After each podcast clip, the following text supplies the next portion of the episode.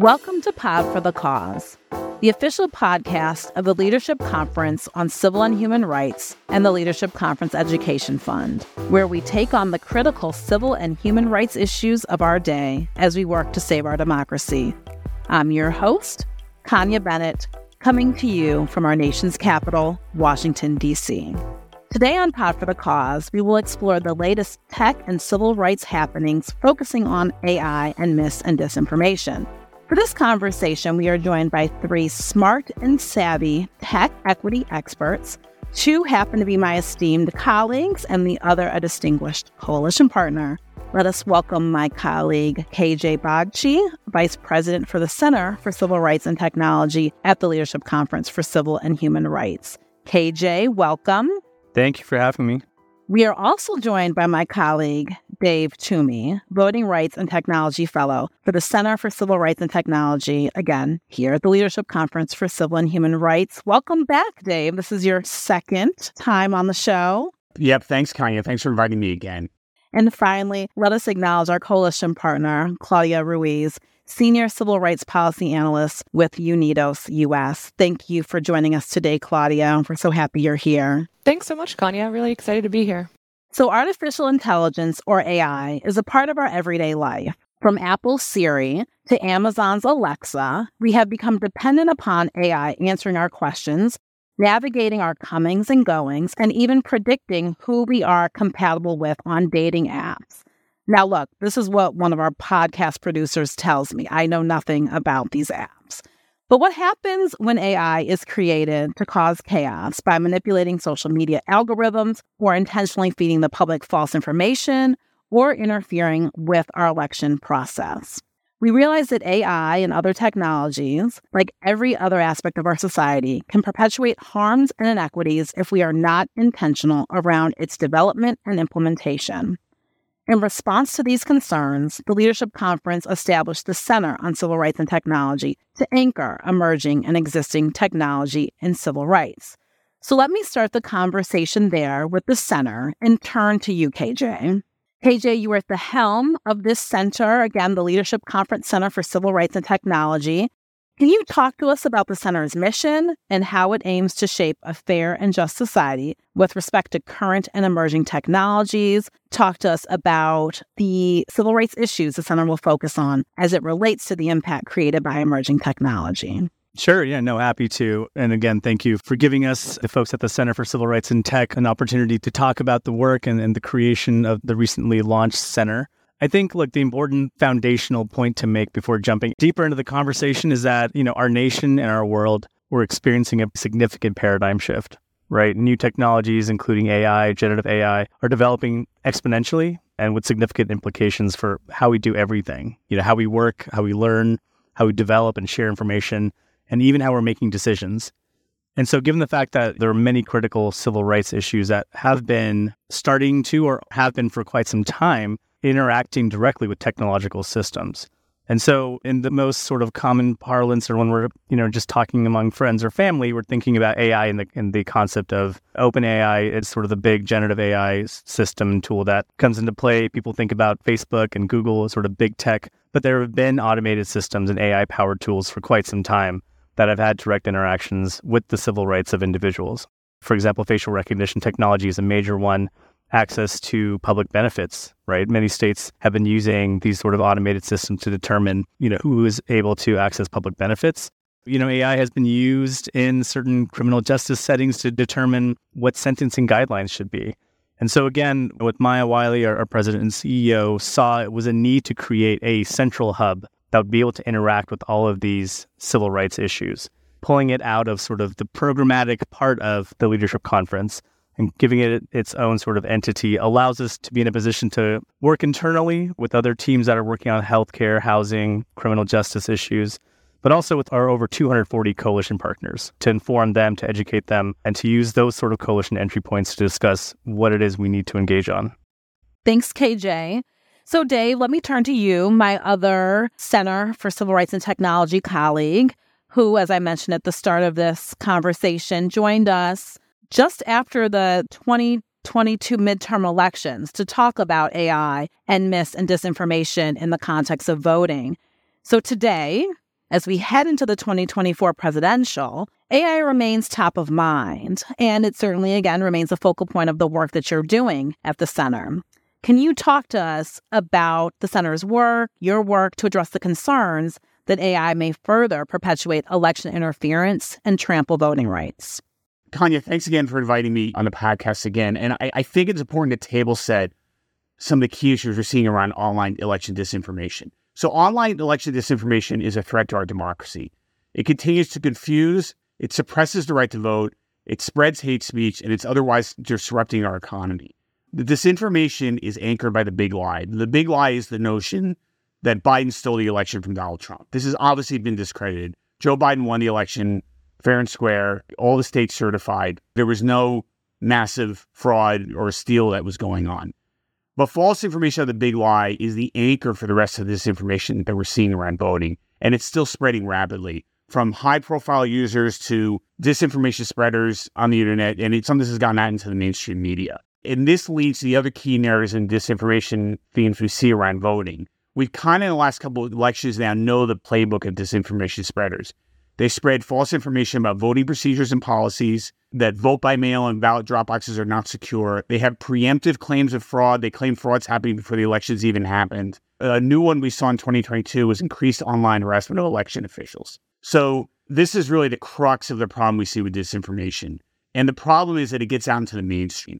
The proliferation of election disinformation is directly leading to some states posing and even enacting laws that are narrowing the scope of voting and they often use the false information that's spread online about voting as the basis for it. So the leadership conference in the center, we've created an infrastructure and have implemented strategies and tactical measures to address voting disinformation and hate speech.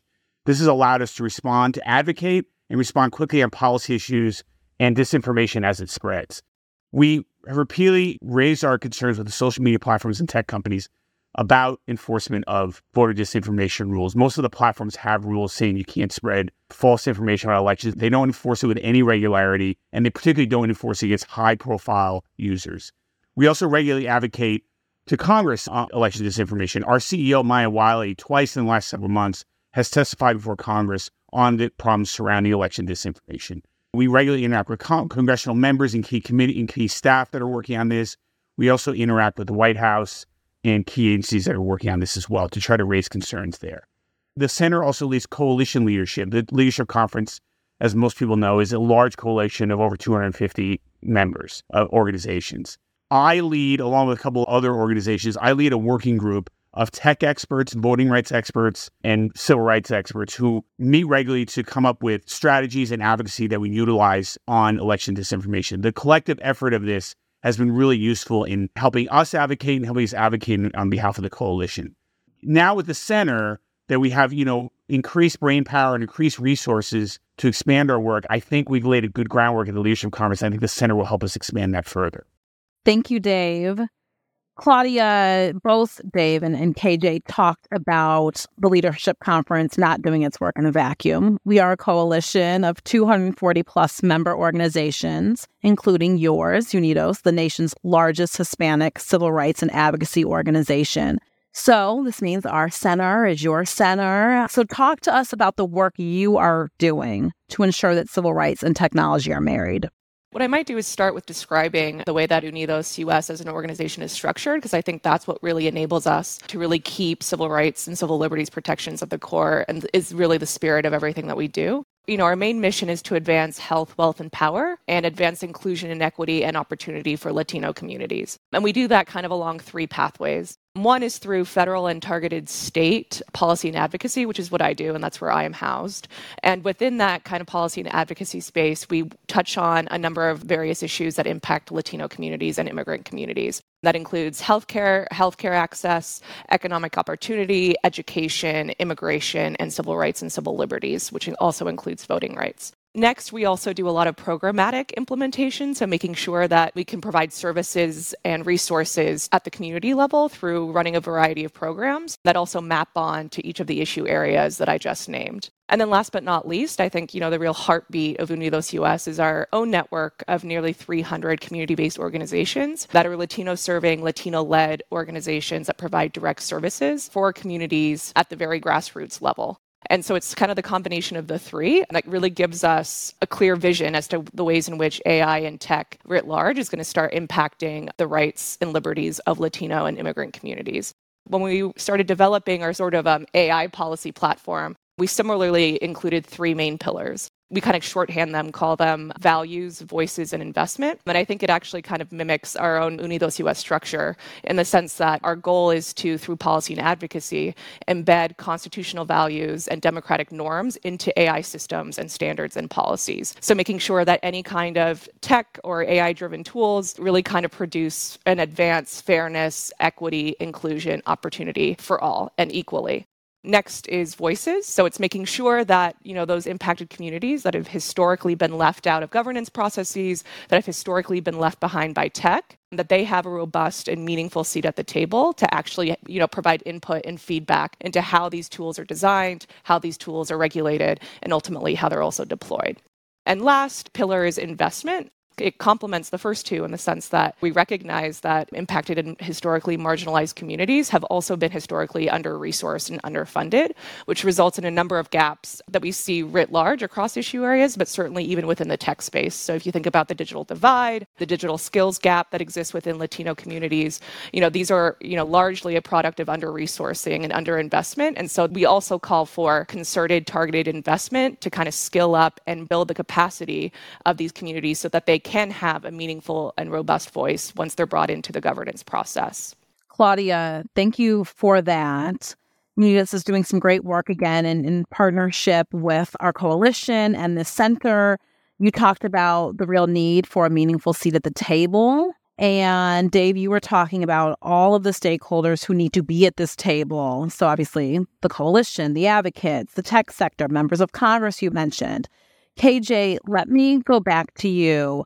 Obviously, the center is going to be critical to leading these conversations and getting everyone around this table. So, talk to us about the center's role in bringing diverse stakeholders together to make policy recommendations to address AI and some of the other pressing tech issues of the day. Stepping back quickly, and you know, when, when we have new interns, policy interns, or policy counsel join in this organization and other roles I've had, I always talk about how tech policy, the ecosystem, is really driven by sort of three major stakeholder groups, right? The first is industry, the second is government, and the third is civil society. Everyone is, you know, industry and civil society are pushing on government to do what they want them to do, right? Coming from an industry association, I can tell you, they'll continually say, we just want to know what the rules of the road are. But it's more than that, right? They want less burden on the actual ability to be compliant or accountable.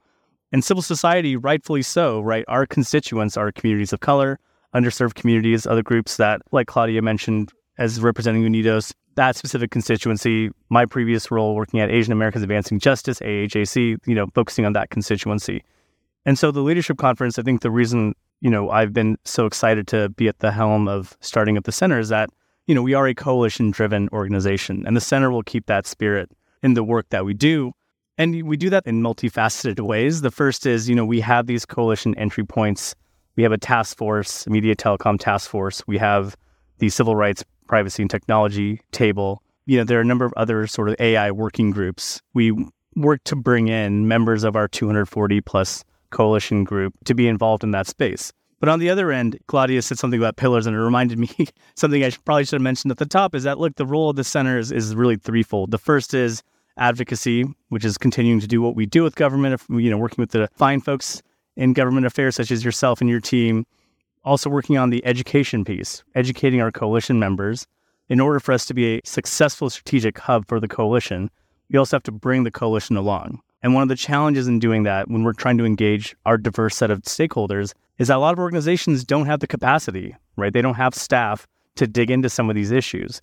And so, with the capacity we've now built within the center, what's important for us is our ability to educate coalition members and bring them along and the third pillar, which is something that, you know, we haven't done a ton of in the past, but what I hope to really build up in the future, and that is research, right? Focusing on being sort of a thought leader on these issues of civil rights and technology policy. And we can do that in many ways, right? We can focus on one specific constituency and say, look, what is the role of facial recognition technology on certain communities of color? Empower our advocacy work with government by understanding and studying the impacts it has on these communities. So you know, on a forward-looking lens, that's where we're at. You know, broader education with the coalition, more sort of research to amplify our advocacy, but also building on that foundation that Leadership Conference was founded on, which is working with those groups that want to be at the table and making sure that we're bringing everyone along. Thank you, KJ, for that. And I know the center is multi issue and multi focused, but I do want to get back to AI. I really think today you cannot talk about the latest tech happenings without opening the paper, scrolling the paper, and seeing multiple headlines referencing AI. And obviously, Dave, as you were touching on, we're thinking about AI in the context of the election and voting. I mean, this is the moment that we're in. And so, with AI generated content causing so much confusion in the realm of elections and politics, talk to us about how AI spreads. Talk to us about the threat that AI presents to election disinformation, and talk to us about what the center's charge is really in this specific context. The concern around AI with election disinformation is that the rapid growth of AI that's particularly happened since the last midterm election in 2022 it has the potential to turbocharge the volume and speed of voting disinformation.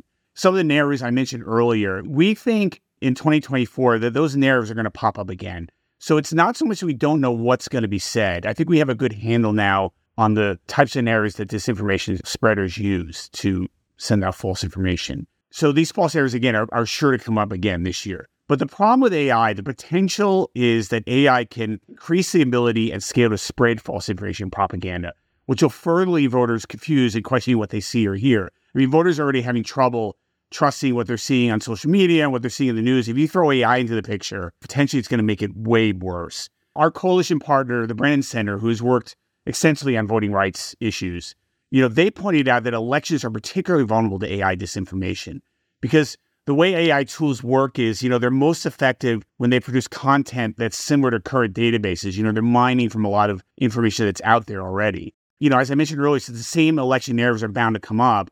The underlying election disinformation in the data that AI tools are using, you know, can make them a potential time bomb for future election disinformation. And the problem is, if we have more of this stuff that's coming out that's AI generated, it's going to accelerate the loss of the integrity and security of our election system and can dramatically interfere with the right to vote. One question I get asked a lot is how can AI spread this information? And part of the issue is at this point, it's somewhat hypothetical. That we've seen some specific instances of AI generated content that's been used to spread false information, but it hasn't happened on a mass scale yet. Now, it may not happen on a mass scale, but it may happen on an increased scale. So we don't really know exactly how bad it's going to be, but I think we're anticipating the worst and hoping for the best. But I think disinformation spreaders can plant false information through the use of AI, and that's through, you know, deep fakes. These are deepfake audio and visuals. These are, you know, you see someone on the screen, it looks like that person, and it sounds like that person, but it's really not. And it's AI generated, it looks, you know, really real. You know, ChatGPT and other chat boxes that some people are using to get information, they can spread false narratives because they can pull from false information that's already out there. AI can send false or deceptive comments from fake constituents or advocates or set up fake news sites. There's lots of ways this can be spread. And we've seen a few examples of this just this week, you know, right before the New Hampshire primary there was a false robocall that went out with President Biden's voice. It sounded like him, and people were getting these robocalls, and Biden's AI voice was saying, "Don't vote on Tuesday in the primary." Obviously, someone who is against Biden, we don't know exactly who is behind this, but it's a tactic to suppress voting. We've seen other deepfakes, you know, isolated deepfakes. There was one of Elizabeth Warren last year, Senator Warren from Massachusetts, where allegedly her AI generated image was saying, you know, Republicans shouldn't be allowed to vote in 2024. That's obviously not true. There was even a deepfake, you know, when Donald Trump went through one of his recent court appearances, there was a deep fake that went out of him being dragged away by police at the proceeding. That obviously didn't happen. You know, there's all kinds of ways this can happen. And I think the challenge for advocates is, you know, with AI disinformation, we're almost trying to figure out what it is and solve it at the same time. That's what Congress is struggling with.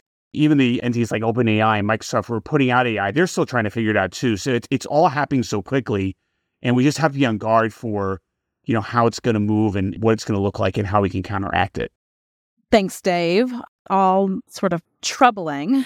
And I certainly want to think about this, Claudia, in the context of communities of color And I know UNIDOS is thinking about this too. You've raised concerns about how we're building and training AI tools, that we're using this inequitable data, and we're seeing, right, disinformation as Dave describes it. We are seeing voter suppression attempts reaching our communities of color.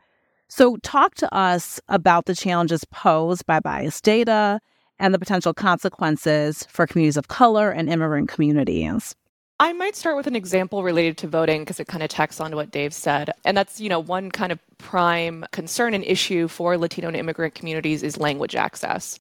When it comes to some of the large language models like ChatGPT, Claude, Bard, you know, they're openly trained on English data primarily first and foremost not only that, most of the internet is in English. So inherently, right, there's already a lack of parity between English and Spanish and English and any other kind of non English languages as well. So inherently, you're already going to have gaps when it comes to equity and access and a lot less ability to actually check the accuracy, right, of an output from a large language model. So that's kind of one example of the ways in which there can be disparate outputs, right, created from sort of an AI driven large language model.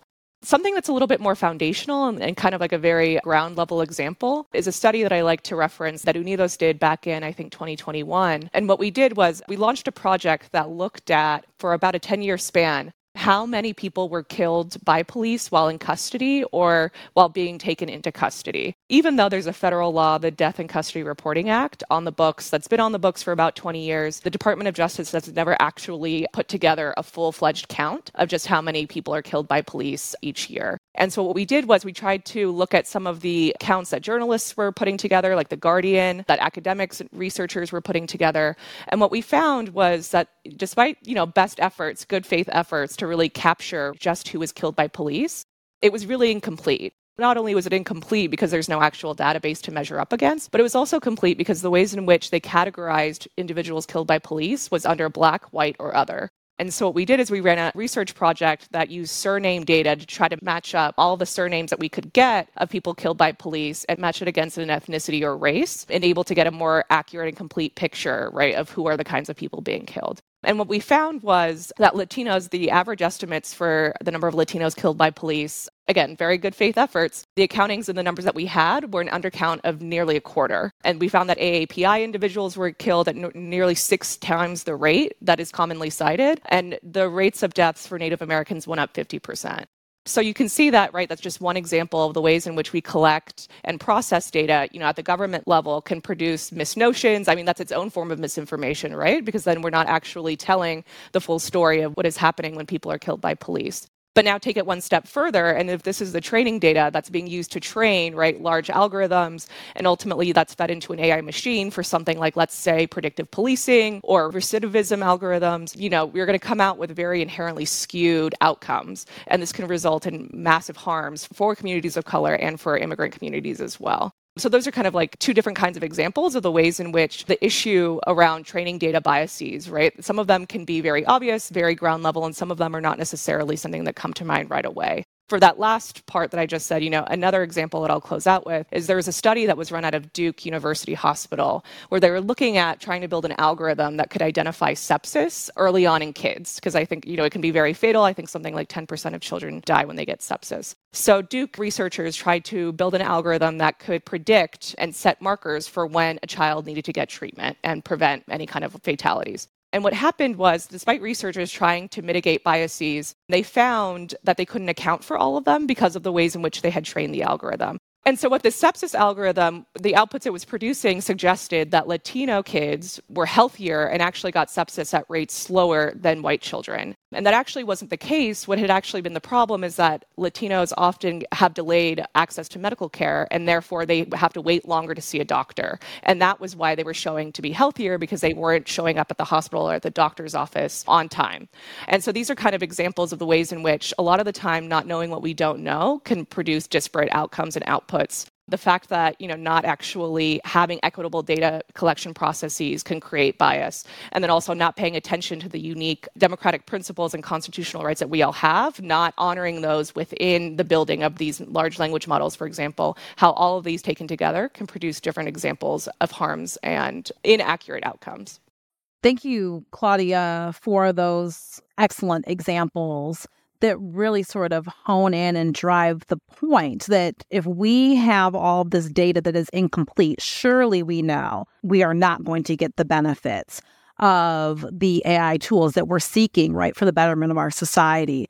I know our justice team will be pleased that you lifted up the Death in Custody Reporting Act. It's a very sore subject. That's actually a statute I've worked on as long as it's been around, which it's sad that we're not yet in a place where we have proper resolve. I want to talk to you, Claudia. I want to keep you in this conversation as we turn to solutions. You talked about right data in the justice context and the health context. And your organization has also acknowledged, though there are these shortcomings, there is a real potential for AI to help us communicate across language barriers, to help us improve health, to help us improve education. So, Claudia, how do we get there? How do we ensure a participatory and inclusive process? Again, particularly for communities of color who are so often not at the table as we're developing AI and other tech solutions and ensuring that those solutions align with civil rights values. It's a shame that we've been able to be so innovative in the technology space, you know, and have all these wonderful technological innovations, but that we haven't been able to, at the same time, find innovative ways to kind of restructure our democratic processes and ways to kind of, you know, tap into grassroots level communities and marginalized communities in a way that is advancing equity truly in practice and not just in name. And so that's kind of one thing that we call for within our AI policy platform is a reimagining and a rethinking of the ways in which we can bring people to the table, give people a seat at the table. Again, I think the spirit of that idea is definitely encapsulated within our two pillars around voices and investment, making sure that we are actually consulting with the communities that are most impacted by these technologies and who have also historically been left out. And it's important to do that for a number of reasons. And I think first and foremost is the idea that we cannot have a purely technical approach to regulating AI at the end of the day, tech and AI should be measured against a socio-technical standard, meaning that they should be designed to be rights protecting. They should be designed to be human augmented, not necessarily human replacing. And so, in order to actually do that, you know, we need to be meaningfully consulting with the very people who are being impacted by those. And at the same time, you know, I think it's also important to kind of identify the ways in which we can repurpose and use AI tools to actually advance these processes as well. So the fact that you mentioned at the beginning, you know, we do see a lot of potential for translation services. That's one thing that we are particularly excited about is the ways in which, you know, live time translations can happen for people, for immigrants or non-English speakers who are seeking benefits access, who are seeking healthcare access, all these kinds of things, we really truly see a benefit. We can see the ways in which ed tech and AI applications in the education space can really help non English language learners kind of keep pace. But the reality is, is that you know the policies around how each of these tools are used in a very specific context need to be done in deep consultation, consistently, often, and meaningfully like I said, with the people who are impacted the most. So, you know, I know KJ and Dave were talking at the top of the conversation about giving everybody a seat at the table, having a diverse set of working groups, right, to kind of identify and predict the harms that we can foresee and prevent those. And I think it's important to not only think about it as impacted groups, but even kind of like who are the different players to use education for an example, right? It's bringing in educators themselves, right? It's bringing in students, it's bringing in parents, it's bringing in school administrators. It has to be the entire ecosystem that gets brought in because, you know, otherwise we can't always know what we do not know. The only way that we can do that is by actually having true inclusivity and doing that in governance processes that promote inclusivity and equity and elevate voices that need to be heard that have been left out historically. Thank you, Claudia. And Dave, let's go back to you now again as we think about this ecosystem, as we think about solutions. Let's talk about voters. Again, you've talked about how AI and disinfo are affecting our voters. How are we going to ensure that civil rights and safeguards are in place to protect our democracy? And you talked a bit about platforms. How is the center going to help bring accountability to platforms? Yeah, so I, think this is a key issue, Kanya, because when there are efforts to suppress the vote, whether it be through disinformation or AI or the more traditional tactics that have been used for decades to suppress votes, this isn't really a political issue. It's not a partisan issue. It's a democracy and a civil rights issue. You know, undercutting voting rules and voting rights is really undercutting democracy. I mean, safe and secure voting is one of the pillars that's made the United States functional and work as a democracy when there are efforts to discredit that or to suppress that or to go after communities of color in particular and try to divide and marginalize voters. That's undercutting democracy and the rights of people, you know, to exercise their power to vote.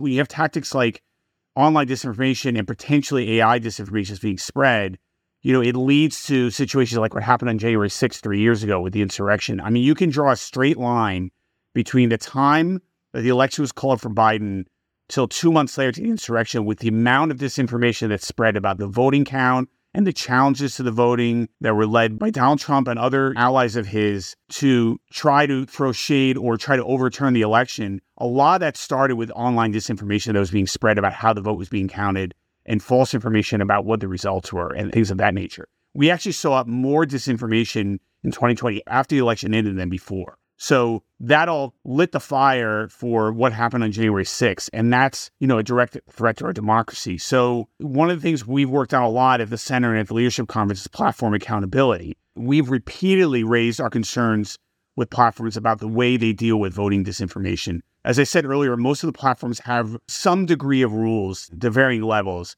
that basically say you can't post false information about voting and you can't post false information about the results of elections and things of that nature. But they don't enforce them consistently. As I mentioned, I guess high profile users, they don't really do it at all. Since Elon Musk took over Twitter, it's gotten worse. Elon Musk took over Twitter, changed the name, called it X, and basically eliminated the whole trust and safety team there, and basically said he's not going to enforce this information about elections. What we've seen since then is Meta and YouTube and others have started to scale back their enforcement of it too. I think Elon Musk saying that kind of gave the other platforms an out to do it. They say they want to work on it, but their performance doesn't indicate they really want to deal with this. And I think that's what we try to consistently talk to the platforms about that, you know, if you don't enforce your own rules on this, these are rules that they've set up. We're undercutting how our voting system can work. We've urged them to expand the scope of disinformation that they have to enforce their own rules consistently, particularly against high profile users we provided content that we think violates their policies. So we've tried to work with them to try to get a dialogue going and try to find solutions. It's going to be challenging this year because, as I said, they pulled back on their enforcement. We are in the process of sending some refreshed demands. The working group and others are in the process, the working group I mentioned earlier that we lead, the Elections Hate and Disinformation Working Group, of which Claudia Otsunidos is a, an active member on. Claudia is super helpful with me on this, on these issues. We're working on refreshed demands we can give to the platforms to let them know what we think needs to be done with the coming election. And there's a focus on AI disinformation in those demands. So what we'll be releasing them in the coming weeks. You know, we have to continue to push them to make changes and we have to continue to, you know, work the rest of the government, work Congress and the administration and the key agencies that are concerned about this as well. So it's not something we're to give up on. It's uphill, but we, we did make some progress before the 2022 election. So we're hopeful we can make some more progress this year as well. Absolutely. I know it will be critical during this high stakes election season. Thank you for that work, Dave. Thank you, Claudia. And KJ, no pressure at all.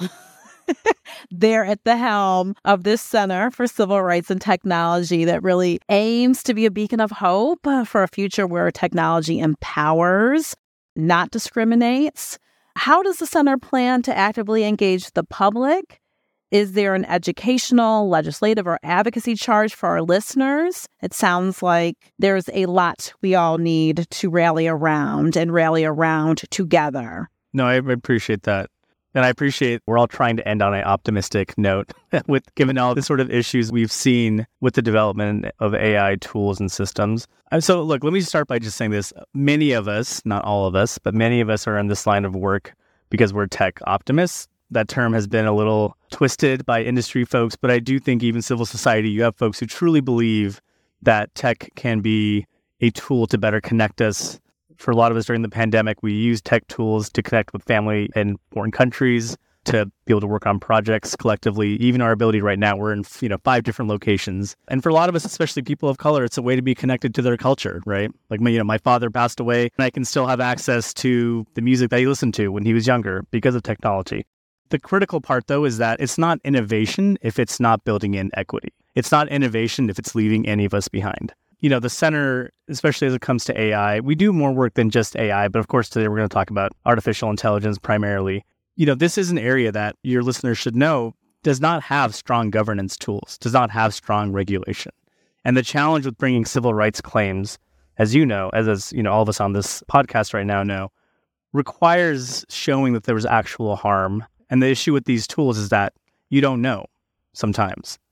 And so I think, you know, what is the center's sort of laser focus goal this year and will continue to be is focusing on that AI regulation and governance. The biggest piece we've seen coming out in this space has been the White House AI executive order and subsequent OMB guidance. Our partner organizations, our members, coalition members, you know, the center staff worked really hard to make sure that we are giving feedback to this executive order to ensure that all the loopholes are closed. And we'll be working this year to hold the agencies accountable, right? As they start executing on that executive order and implementing it, making sure that those agencies actually do what they say they'll do.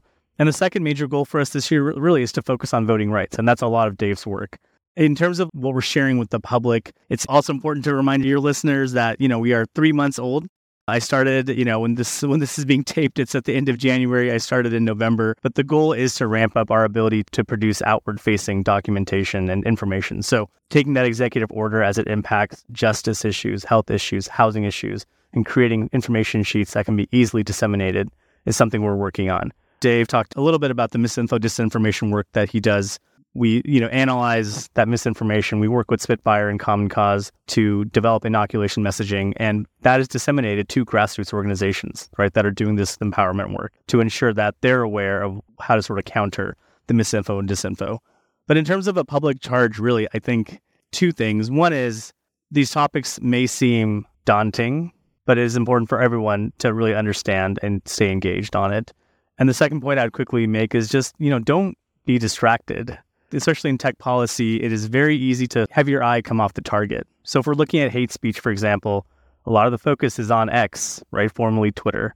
But as Dave mentioned, the big lie, it's Google and Meta that have changed their policies about the big lie, saying that they will no longer take that information down. When it comes to data collection and surveillance, of course, we're looking at law enforcement. Of course, we're talking about the big tech companies. But the biggest sort of enforcement action that came out from the Federal Trade Commission in the last few months was focused on Rite Aid, the ability for consumers to go in, have their data, you know, their sort of biometric information collected, and then have that used against them in the future. The FTC came out with a very aggressive consent order saying, Rite Aid, you can no longer do this for five years. And if you do want to do this, here's a criteria you have to employ. Again, the point being, don't be distracted, right? Big tech may be the one in the news, but this information is being collected everywhere. And there are small companies that none of us have heard of, but they're also developing tools using publicly available data to ensure that they're finding ways to create shortcuts which yield impacts on our communities. And so it's important for us to keep our eye on the target. It's important for us to be engaged. The best way, you know, ask folks to jump on, of course, the civilrights.org website, check out the center. You can see some of our work in the past, some of our positions and so on engage us that way. But beyond that, look, I think these battles aren't new. And I think it's just important to remind folks about that. Surveillance is not a new concept. Marginalization is not a new concept. Exploitation, these aren't new impacts that our communities of color and underrepresented communities face. It's just a new battlefront that we have to ensure that we're all empowered to really take on and to learn the vocabulary and to learn sort of where the best venues are to have these conversations. And the center hopes to do that in the future. Thank you, KJ. We look forward to those conversations. And I think that is the perfect way to end this one. Thank you so much, KJ, for joining us today. Thank you. Claudia, we were so happy to have you here. Thank you so much. This was great. And Dave, always a pleasure. Glad you were able to come on again. Yeah, thanks for inviting me again, Kanya. I really appreciate it. Thank you for joining us today on Pod for the Cause, the official podcast of the Leadership Conference on Civil and Human Rights and the Leadership Conference Education Fund. For more information, please visit civilrights.org. And to connect with us, hit us up on Instagram and Twitter at civilrights.org. You can text us, text civil rights, that's two words, civil rights, to 52199 to keep up with our latest updates. Be sure to subscribe to our show on your favorite podcast app and leave a five star review. Thanks to our production team, Shalonda Hunter, Dina Craig, Taylor Nicholas, Oprah Cunningham, and Eunuch Epstein Ortiz. And that's it from me, your host, Kanya Bennett. Until next time, let's keep fighting for an America as good as its ideals.